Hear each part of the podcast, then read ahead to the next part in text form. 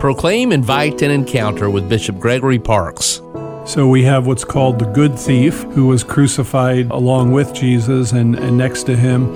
And as we read in the Passion, he, for whatever reason, came to the realization that what was being done to Jesus was unjust, whereas the crimes that the thief had committed, that it was just that he should suffer and should die for those crimes. He came to that realization and, and asked Jesus for forgiveness, or in essence, you know, remember me when you come into your kingdom.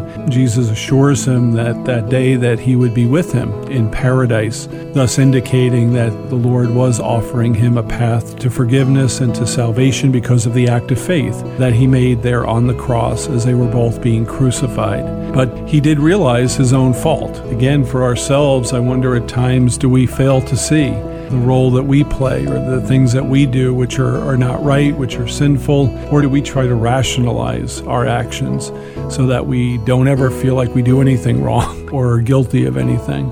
Uh, we have to recognize that we're weak and that we do sin and that we're all in need of the Lord's forgiveness.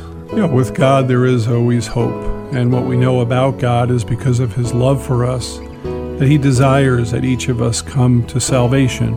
You know, whether that happens uh, early on in life, throughout our life, in the middle of our life, or at the last moments of our life.